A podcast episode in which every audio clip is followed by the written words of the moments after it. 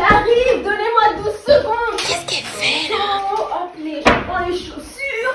Coucou les cops, comment vous vous sentez? En tout cas, que ce soit bien ou mal, je vous promets qu'on ne finira pas la balade d'aujourd'hui sans être reboosté à bloc. Ok, j'ai mon manteau, mon sac, c'est parti pour faire les 12 pas du self-love ensemble. Aujourd'hui les cops, on va explorer le pas numéro 7 parmi les 12 pas du self-love qui est d'aimer la solitude. C'est littéralement l'un des pas les plus importants du self-love. Vous allez comprendre à la fin pourquoi et comment aimer, que dis-je, adorer sa propre compagnie. Pour vous apporter les meilleurs conseils possibles, j'ai divisé ce podcast en trois parties. La première partie, c'est clairement mon histoire avec la solitude. Comment je suis passée d'une personne bon, qui cherchait pas mal la validation des autres, qui était triste parce qu'elle n'était pas forcément acceptée par les autres, à la deuxième partie qui est ma situation aujourd'hui où euh, je m'adore, je n'attends personne pour faire quoi que ce soit. Je me connais très bien, j'ai confiance en moi et je fais très attention aux personnes qui m'entourent parce que je m'accorde tellement d'importance que je veux pas être entourée par n'importe qui. Vous voyez, je veux que vous soyez dans le même état d'esprit à la fin. Et bien évidemment, comme chaque podcast du lundi, il va se terminer par un défi de la semaine pour se challenger. Parce qu'ici, on adore sortir de notre zone de confort. Bon bah du coup, c'est parti. Mon histoire avec la solitude. Il faut sachez que moi, pendant mon enfance, primaire, collège, lycée, j'ai toujours été euh, la bonne copine celle qui était hyper appréciée parce qu'elle était drôle, elle était positive, joviale, j'ai toujours eu ça en moi. Mais en fait, j'étais juste la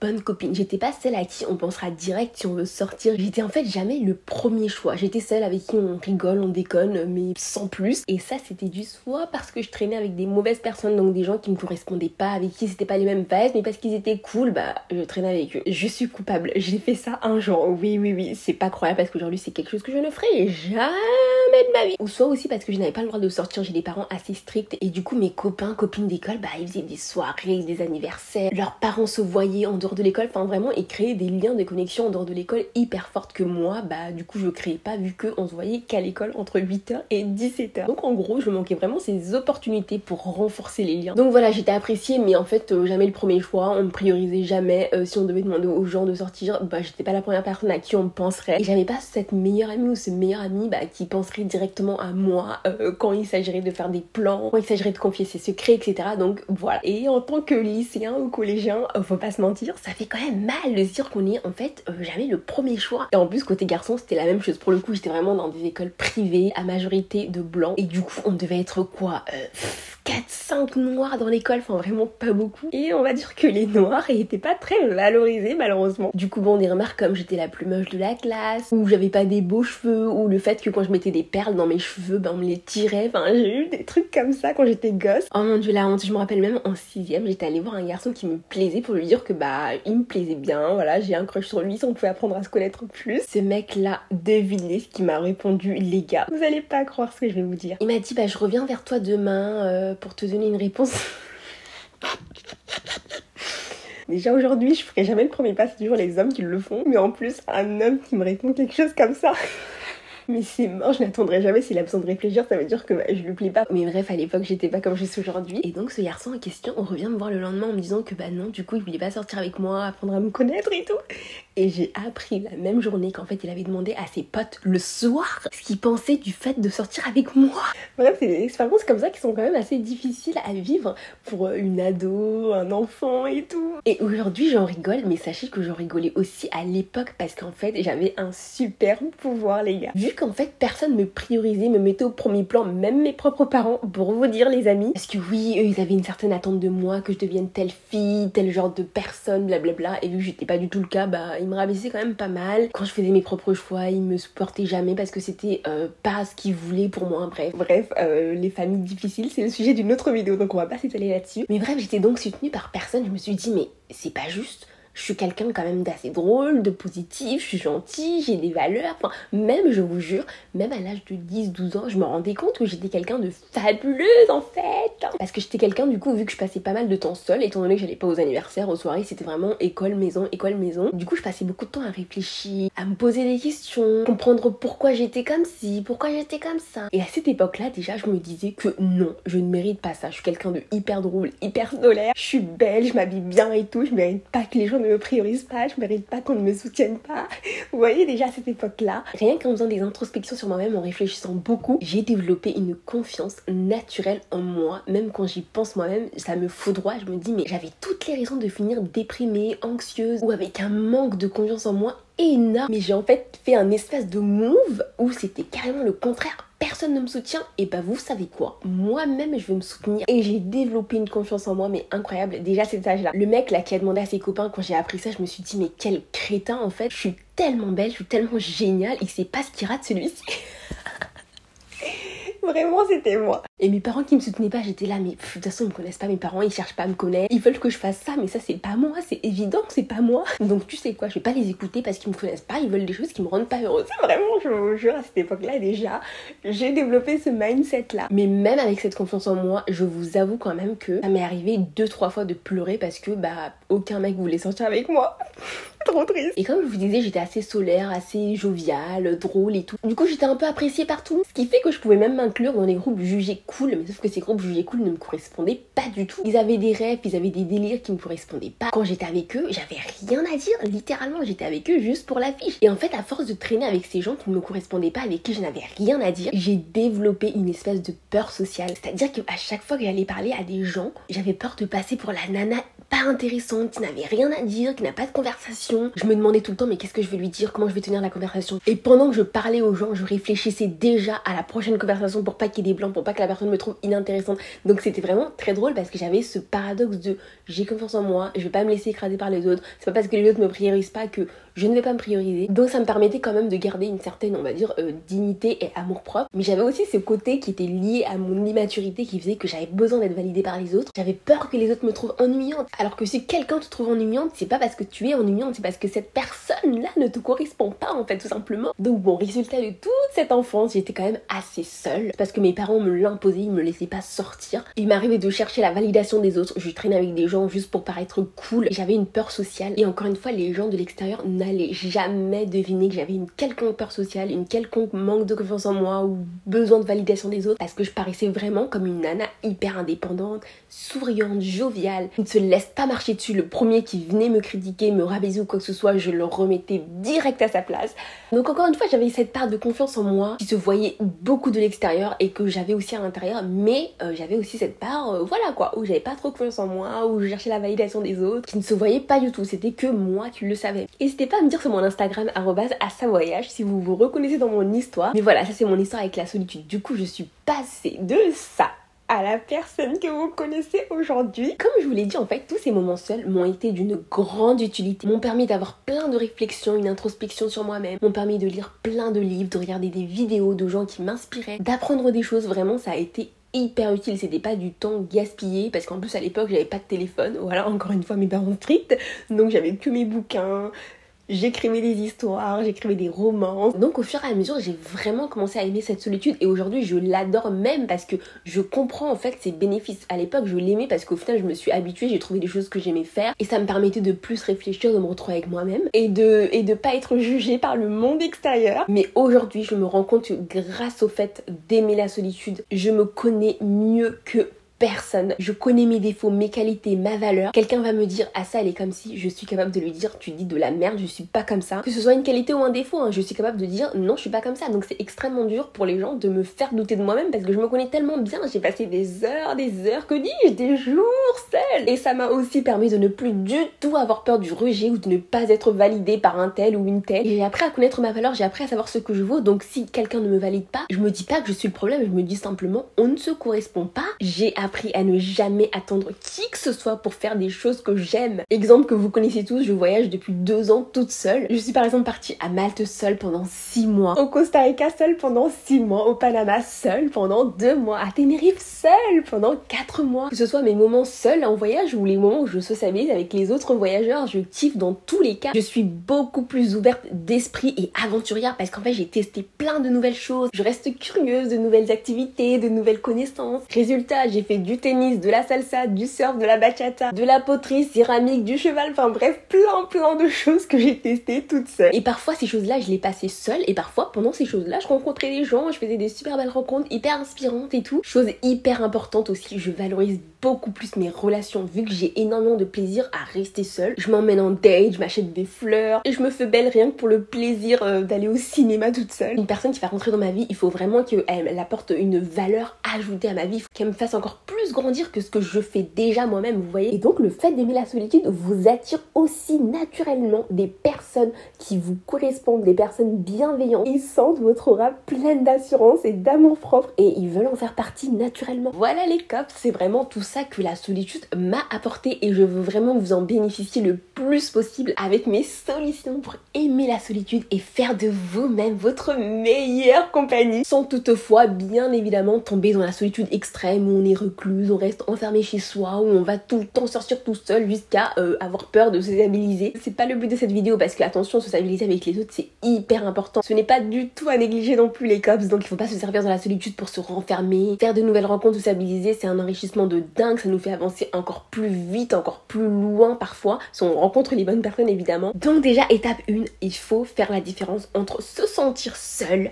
et aimer être seul. Se sentir seul, c'est pas choisi en fait, c'est d'avoir le sentiment de ne pas correspondre aux gens qui nous entourent, d'avoir besoin de s'inclure dans un groupe sans y parvenir. C'est avoir besoin, envie de présence, de connexion, mais pour une quelconque raison que ce soit, on n'y arrive pas. Et du coup, la solitude nous est euh, carrément imposée, alors qu'aimer être seul, c'est choisi justement. C'est aimer être en sa propre compagnie, c'est libérer du temps exprès pour ce date, même si on peut le passer avec d'autres personnes en fait. C'est ne pas attendre les autres pour faire des choses qu'on aime ou se plier aux activités des autres juste pour euh, pas se retrouver seul à faire nos activités qu'on voulait faire de base. C'est avoir conscience de tous les bénéfices et les gains que la solitude peut nous amener et la cultiver justement dans ce sens pour acquérir tous ces petites ou grosses bénéfices que je vous ai cités précédemment du coup. Donc littéralement, j'aime dire qu'aimer être seul, c'est être libre. Donc bon, on a posé la définition, tout est clair pour tout le monde. Maintenant, il s'agirait de comprendre pourquoi en fait aimer la solitude c'est important dans votre vie. Pourquoi vous souhaitez en fait intégrer l'amour de la solitude dans votre vie? Ça vous servira de motivation que vous n'oserez pas faire des choses seul. Mettez-les à l'écrit, mettez-les sur votre fond d'écran, enfin je sais pas, mettez-les quelque part où euh, vous vous en rappellerez, vous pouvez consulter direct. Parce que moi par exemple, je me sentais pas soutenue, je me sentais pas priorisée par les autres, ou même parfois comprise. Et donc je m'étais dit à l'époque, mais du coup ça veut dire que je vais devoir être triste, je vais devoir faire ce que les autres aiment pour leur faire plaisir, pour qu'ils m'aiment. Et j'ai pas envie de ça parce que je sais que ça va pas me rendre heureux de faire ça. Donc il faut que j'apprenne à être heureuse même quand je suis seule. Moi c'était les choses que je me disais et qui m'ont justement motivée à aimer et cultiver l'amour euh, d'être seule. Ensuite, extrêmement, extrêmement, extrêmement important, dire fuck au regard des autres. C'est souvent ce qui nous empêche d'entreprendre des choses seules, de faire des choses seules qu'on aime, d'aller au resto, au cinéma, se balader tout seul. Le regard des gens est souvent, je pense, la cause. Dites-vous en fait que les gens autour qui vont vous juger juste parce que vous êtes seul à manger, c'est des pauvres gens qui ne réalisent pas l'importance de la solitude. S'ils pensent qu'on est obligé d'être constamment entouré pour aimer la vie, pour enjoy la vie, ils ont un énorme travail de self-love à faire devant eux. Parce que ces mêmes gens, ils vont sûrement s'empêcher de faire des choses parce que leurs femmes, leurs collègues, leurs amis ne peuvent pas se libérer il faut se dire, ils me jugent, c'est normal, ils comprennent pas ce que je fais, j'ai pas besoin qu'ils me comprennent. Moi, je sais pourquoi je fais les choses, je le fais, c'est tout. Ensuite, pour ignorer le regard des gens, il faut se dire qu'on n'a rien à prouver à qui que ce soit et certainement pas à des inconnus qui ne nous connaissent pas. Ils nous voient que de l'extérieur, ils se font une image de nous qui est très certainement erronée. Mais qu'est-ce que ça nous fait en fait? Le soir, on va rentrer, ces gens-là, on se rappellera même plus de leur visage. Et ces gens-là vont rentrer, ne se rappelleront même pas de notre visage non plus, donc on s'en fout. Et enfin, euh, les gars, je vous assure, la plupart du temps, les gens s'en foutent littéralement, on pense que le monde entier nous juge, le monde entier nous regarde. Pas du tout. Chacun est préoccupé avec ses propres problèmes, avec leurs conversations, avec leurs partenaires, leurs amis. Les gens s'en foutent de nous. Je vous jure, les gens, la plupart du temps, ils s'en foutent de nous. Même s'ils nous regardent, ils vont nous regarder, aller 5 euh, secondes. Après, ils vont retourner à leurs occupations. Ils s'en foutent. Et comme je vous disais, ils vont même pas se rappeler de vous. Donc, qu'est-ce qu'on en a à faire de ce qu'ils vont penser de nous sur euh, une espace de 2 secondes, 3 secondes, 5 secondes, 2 minutes? Non, on s'en fout. Vraiment, les gars, on s'en fout. Et puis, même, imaginez, on se soucie de la vie des gens qui nous jugent. Ça veut dire qu'en fait, on se soucie de la vie de quelqu'un qui nous juge pour simplement faire quelque chose qu'on aime. Est-ce que c'est vraiment le genre de personne dont on a envie de prendre la vie en compte? Absolument pas. C'est pas quelque chose d'admirable, c'est pas quelque chose qu'on a envie. Ah oui, et dernier conseil pour s'en foutre du regard des gens, faites-vous beau ou belle. Littéralement, quand vous êtes magnifique, une petite tenue sympa, un petit make-up, des cheveux soignés, petites chaussures tranquilles qui font bien plaisir, vous voyez ce que je veux dire? Quand vous vous faites beau ou belle, bah c'est beaucoup plus facile de vous en foutre du regard des gens parce que vous avez beaucoup plus confiance en vous, vous êtes conscient que hmm, là vous êtes en train de slay, là vous êtes quand même pas Donc le fait d'avoir ce boost, cette confiance en soi grâce à son apparence, ça aide à s'en foutre un peu du regard des gens, vraiment. Et puis quel honneur de se faire beau ou belle euh, pour sortir avec soi-même en fait, littéralement. La personne la plus importante de notre vie, euh, on se fait cet honneur là, c'est magnifique, c'est génial. Ensuite le prochain conseil c'est de commencer doucement, petit pas par petit pas si vous n'avez pas l'habitude d'être seul. Donc en faisant d'abord des choses qu'on aime chez soi, tout seul. Quand je dis des choses, c'est pas euh, regarder des séries, c'est pas être sur son téléphone parce que c'est pas des moments où on prend vraiment le temps d'être connecté à soi-même. Faites des activités qui vous connectent à vous-même. Je vous dirai justement juste après les idées d'activités. Mais voilà, commencez par chez soi, puis euh, dans sa ville, puis une autre ville, et pourquoi pas un autre pays. Donc vraiment commencer doucement, voilà, dans sa zone de confort, puis on s'en éloigne petit à petit, petit à petit, et au bout d'un moment, on arrive même à faire des choses qui vont nous choquer. Waouh, j'ai vraiment fait ça seule Oh, je suis trop forte.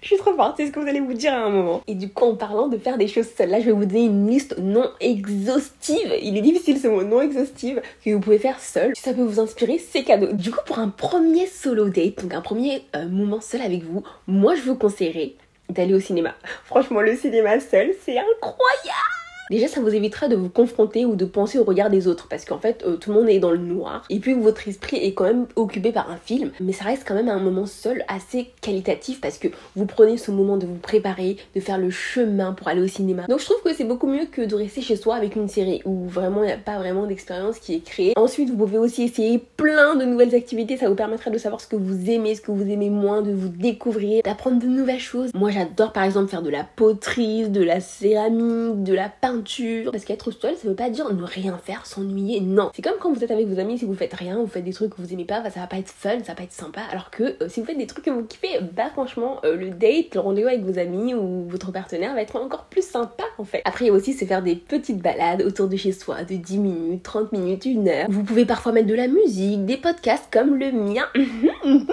et parfois rien du tout, juste pour être avec vous-même, vos pensées. Et pendant mes balades, quand je mets pas de musique, j'adore parler avec moi-même parce qu'en fait, c'est le moment pour faire un récap de ma vie, comprendre où j'en suis. Est-ce que je suis heureuse? Si je suis pas heureuse, qu'est-ce que je peux faire pour améliorer, pour être encore plus heureuse? Vraiment, littéralement, parlez-vous seul, même quand vous êtes au cinéma. N'hésitez pas à commenter le film tout seul, littéralement, mais pas de manière à crier non plus pour que tout le monde vous entende, c'est pas le but, mais juste en chuchotant ou en parlant doucement, vous voyez, vous commentez le film. Je vous jure, c'est trop marrant, c'est génial, j'adore faire ça quand je vais au cinéma seul. Du coup, ouais, cinéma, balade ou euh, faire des choses qui font que vous êtes vous-même en les faisant, genre danser, cuisiner, hurler si vous êtes en colère, insulter si vous avez envie d'insulter, pleurer si vous avez envie de pleurer, oser être vous, oser ressentir les émotions que vous ressentez à l'instant présent, vous êtes avec vous-même, vous êtes avec vous-même, oser être le plus vulnérable possible, le plus honnête possible, c'est comme ça qu'on résout les problèmes de la vie, c'est comme ça qu'on se connaît mieux, c'est comme ça qu'on sait comment exprimer euh, notre joie, notre colère ou quoi que ce soit, vous voyez. Donc vraiment c'est le moment de lâcher prise, d'être qui vous êtes. Et de cette manière même, vous vous aimerez encore plus, vous affirmerez encore plus les facettes de votre personnalité, de votre caractère en fait. Ensuite, il y a aussi toutes les activités qui permettent de faire des introspections sur soi-même, donc de comprendre où on en est, comprendre son passé, ses traumas, ses difficultés actuelles ou passées de la vie, savoir qui on veut devenir, les choses qu'on veut accomplir, que ce soit un journal pour récapituler vos listes de gratitude, que ce soit pour raconter votre journée, exprimer vos problèmes, exprimer vos joies, manifester votre futur, insulter votre collègue que vous ne blairez pas, enfin vraiment soyez créatif, écrivez tout ce qui vous passe par la tête, tout ce que vous avez envie d'écrire, tout ce que vous gardez en tête toute la journée mettez-le dans votre journal, respirez, soyez soulagé, libérez votre esprit. Ou se parler à soi-même, comme je vous le disais, c'est incroyable, je vous jure, essayez. Essayez juste pendant, je sais pas, une semaine ou deux semaines de vous parler à vous-même. Et vraiment parler à vous-même comme s'il y avait un ami à côté. Ça paraît un peu fou, mais je vous jure, ça aide tellement à se connaître, à savoir où on en est en fait. Je parle toute seule depuis euh, la primaire et ça m'a vraiment vraiment aidé à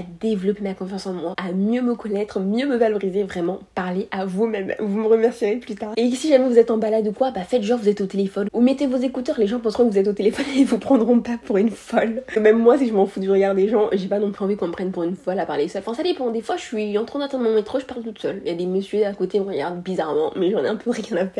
J'ai la flemme de sortir mes écouteurs. Il y a aussi la méditation qui n'est pas facile pour tout le monde. Si vous voulez, je peux vous faire une, vidéo sur comment. Ben, franchement, je m'imagine pas faire ce genre de vidéo parce que je. Ouais, je suis pas trop experte en méditation encore. Donc, ouais, je me sens pas légitime de faire une vidéo sur la méditation. Je pourrais peut-être vous donner des petits conseils en story, mais pas non plus en faire une vidéo entière ou un podcast entier, vous voyez. Mais voilà, la méditation, il y a plein de conseils de méditation sur YouTube. Ça peut vraiment aider à vivre le moment présent, à se relaxer, déstresser, surtout si vous faites des crises d'angoisse ou vous êtes sujet à de l'anxiété, la méditation ça peut énormément aider. Aller au resto, d'ailleurs si vous allez au resto, mettez-vous toujours côté fenêtre, ça permet de romantiser le moment de la solitude, de regarder les gens passer avec sa musique, son podcast ou son petit livre, ou juste regarder les gens passer. Surtout à Paris, les gens sont hyper stylés, donc vous pouvez euh, voilà, regarder leur look. Et enfin, le dernier, le plus redouté certainement, voyager mon dieu, c'est incroyable de voyager seul.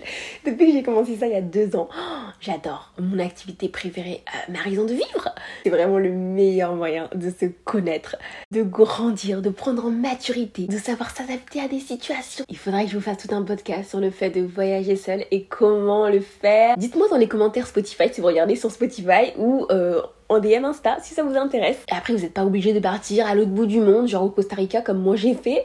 Vous pouvez partir dans une ville à côté, puis dans un pays à côté. Et puis pourquoi pas à l'autre bout du monde, qui sait Mais voilà, commencez doucement, petit à petit, mais voyager seul c'est incroyable. Et quand vous voyagez seul, je vous promets, la plupart du temps, vous n'êtes même pas seul, vous êtes euh, souvent entouré. Mais il arrivera quand même des moments où vous êtes seul, ou même parfois vous aurez envie de prendre des moments pour être seul avec vous-même. Mais dans tous les cas, ça fait extrêmement grandir, je ne peux que le recommander. Du coup, je vous ai donné une liste d'activités que moi j'aimais bien. Maintenant, on passe au dernier conseil, qui est un peu l'un des plus importants que j'aime dire à la fin parce que vraiment ça importe. Être indulgent vous-même. Aimer être seul, apprendre à aimer être seul. C'est en fait comme avoir une relation amicale ou une relation amoureuse. Ça prend du temps à se solidifier, ça prend du temps à se construire. Ou c'est comme une plante, il faut semer les graines, l'arroser pour qu'elle s'embellisse. Il y aura des moments où vous n'aurez pas envie d'être seul, il y aura des moments où vous n'aimez pas la solitude. Enfin, c'est comme une relation, c'est comme une plante. C'est pas facile, c'est pas tout beau, tout rose tous les jours. Il faut pas se blâmer, se critiquer parce qu'on est encore dépendant de, de, de la présence des autres. Parce qu'on n'aime toujours pas être seul, même après une semaine, deux semaines après avoir essayé. Non, non, non, non, non. C'est comme tout dans la vie, il faut persister. Plus on persiste, plus c'est facile, plus on aime. Et quand vous allez commencer à voir les premiers bénéfices de la solitude, hmm, ce sera tellement doux euh, que vous en redemanderiez encore. Bon bah les cops, on termine par le défi de la semaine qui est une évidence. Je vous défie d'organiser un date solo avec vous-même cette semaine. Je vous partagerai le mien sur Insta, à sa voyage. Venez nous rejoindre d'ailleurs, on s'amuse, on kiffe, on voyage, a des good vibes, de la positivité, des conseils, développement perso. N'hésitez pas à nous rejoindre là-bas si c'est pas déjà fait. Et du coup, n'hésitez pas à me partager vos dates, ce que vous avez fait. Est-ce que c'était votre première fois ou quoi? Enfin, j'ai envie de savoir en fait, littéralement. Moi, je vous partagerai le mien avec grand plaisir. J'ai en tout cas adoré cette balade, cet épisode de podcast avec vous. Si c'est aussi votre cas, n'hésitez pas à le partager et à me laisser 5 étoiles. Ça permettra au podcast d'aider encore plus de gens. Bon bah sur ce, euh, les cops, je vous dis, je vous oblige de prendre soin de vous. Vraiment, priorisez-vous, priorisez vos besoins, vivez pour vous. Et on se dit à la prochaine balade vendredi à 18h. Bisous